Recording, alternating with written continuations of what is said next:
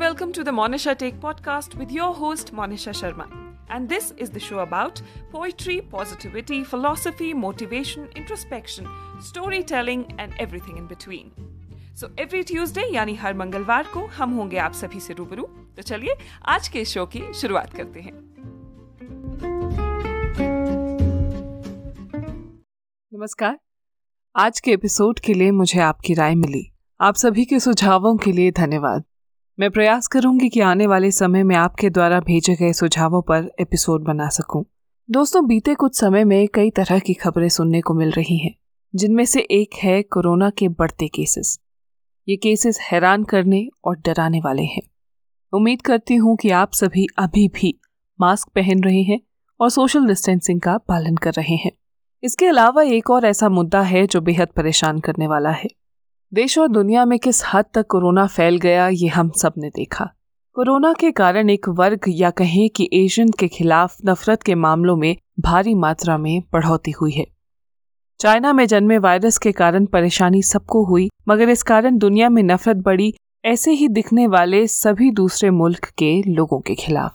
इस एशियन शक्ल से नफरत का हाल ही में उदाहरण मिला अटलांटा, यूएसए में, जहाँ एशियंस की गोली मारकर हत्या कर दी गई। इस हत्या के बाद से एशियन अमेरिकन और दुनिया भर के इसी समुदाय के लोगों ने गुस्सा, आक्रोश और दुख ज़ाहिर किया है।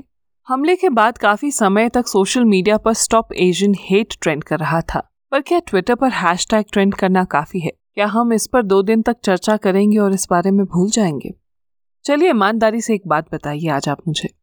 आप में से कितने ऐसे लोग हैं जिन्होंने अपने स्कूल, कॉलेज वर्क प्लेस गली, मोहल्ले सोसाइटी या सोशल मीडिया पर किसी एशियन को उसकी आँखों या शक्ल के आधार पर जज नहीं किया?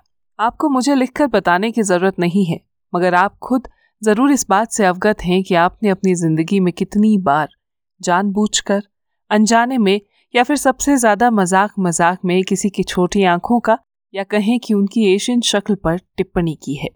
हैरानी की बात नहीं होगी यदि आप में से बेहद कम ऐसे लोग होंगे जिन्होंने ऐसा नहीं किया होगा।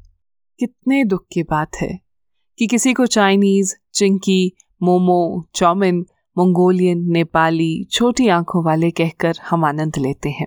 दुनिया में लाखों, हज़ारों चीज़ें हैं खुश होने के लिए और आनंद लेने के लिए। मगर हम किसी का दिल दुखाकर, किसी का मज़ाक उड़ाकर एंजॉय करना प्रेफर करते हैं।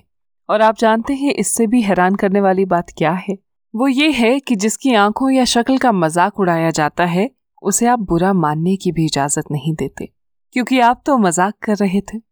मुझे सुनने वालों में यदि ऐसे लोग हैं जो ऐसा करते आए हैं तो यकीनन ऐसे लोग भी बहुत हैं, जो आपके द्वारा की गई रेसिज्म का शिकार हुए हैं। मैं जानती हूँ कि इस तरह का एक्सपीरियंस शेयर करने में हर कोई कंफर्टेबल नहीं होता। फिर भी आपसे रिक्वेस्ट करूँगी कि यदि आप कंफर्टेबल हैं तो कमेंट सेक्शन में अपने एक्सपीरियंस शेयर ज़रूर करें। यदि आप कमेंट सेक्शन में नहीं लिखना चाहते तो आप मुझे पर्सनली मैसेज करके भी अपना एक्सपीरियंस शेयर कर सकते हैं। मैं आपकी डिटेल साझा किए बगैर आपका एक्सपीरियंस सबके सामने रखना चाहूँगी। देखिए एक्सपीरियंस और फीलिंग्स शेयर करना ज़रूरी है क्योंकि किसी पर भी रेसिस टिप्पणी करना मज़ाक नहीं है। इन महानुभावों को ये बताने की आवश्यकता है कि उन्होंने चंद सेकंड के मज़ाक के लिए आप पर कितना लॉन्ग टर्म इम्पैक्ट छोड़ा है। कहते हैं कि समाज की बनाई दीवारें और सख्त नियम तोड़ने का ज़रिया केवल एजुकेशन बन सकता है। पर आयजनी देखिए रेसिज्म का पहला एक्सपीरियंस हमें एजुकेशनल इंस्टीट्यूट्स में ही होता है। आप अपने स्टेट से बाहर किसी नई जगह पर पढ़ने या नौकरी के लिए जाएँगे तो आपको पहली मीटिंग में पूछा जाएगा कि आप नेपाल से हैं या चाइना से। क्योंकि भारतीय शक्ल तो ऐसी होती नहीं है ना? तो अब सवाल यहाँ ये खड़ा उठता है कि जब हम विविधता में एकता को अपने देश की ताकत और पहचान मानते हैं तो किसी व्यक्ति की शक्ल के आधार पर उसकी नेशनैलिटी तय करने का हक आपको कौन देता है?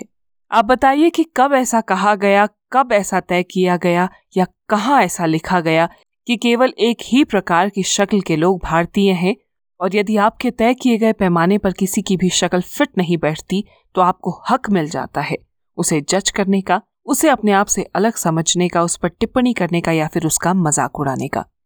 जॉर्ज फ्लॉइड तो याद ही होगा आप सभी को। ब्लैक लाइव मैटर मूवमेंट में दुनिया के हर कोने से लोगों ने आवाज़ उठाई थी। और अच्छी बात है, आवाज़ उठानी भी चाहिए थी बिकॉज़ ब्लैक लाइव्स मैटर पर सवाल ये है कि क्या केवल ब्लैक लाइव्स मैटर करती हैं? उस समय पे तो आपके फेवरेट सेलिब्रिटीज ने इस पे बढ़ चढ़कर हिस्सा लिया था। सभी ने अपनी राय व्यक्त की थी तो आज जब वही हेट क्राइम एशियंस के खिलाफ हो रहा है तो वो सब चुप क्यों है? कितने अफसोस की बात है कि अपने ही देश में आपको पूछा जाता है कि आप किस देश से आए हैं। इस रेसिज्म का शिकार होने वालों के लिए जितनी ये दुख की बात है, उससे भी कहीं ज़्यादा शर्म की बात है उन लोगों के लिए, जो आपसे आपकी नागरिकता का सबूत मांगने वाले ठेकेदार बने बैठे हैं। आखिर में मैं ऐसे लोगों से बस इतना ही कहना चाहूँगी कि अब वक्त आ गया है कि आप इस तरह की नफरत फैलाना बंद कर दें। आपको समझना होगा कि देश का हर एक नागरिक एक समान है। आपका कोई हक नहीं बनता सड़क पर चल रहे, आपके सामने खड़े या सोशल मीडिया पर दिख रहे किसी भी व्यक्ति की शक्ल पर टिप्पणी करने का। यदि आपको ठेकेदारी का इतना ही शौक है तो किसी की नागरिकता का सबूत मांगने की ठेकेदारी करने की बजाय पहले आप अपनी छोटी सोच की ठेकेदारी कीजिए। क्योंकि ये देश और इस देश पर जितना हक किसी और का है, उतना ही हमारा भी है। जय हिंद।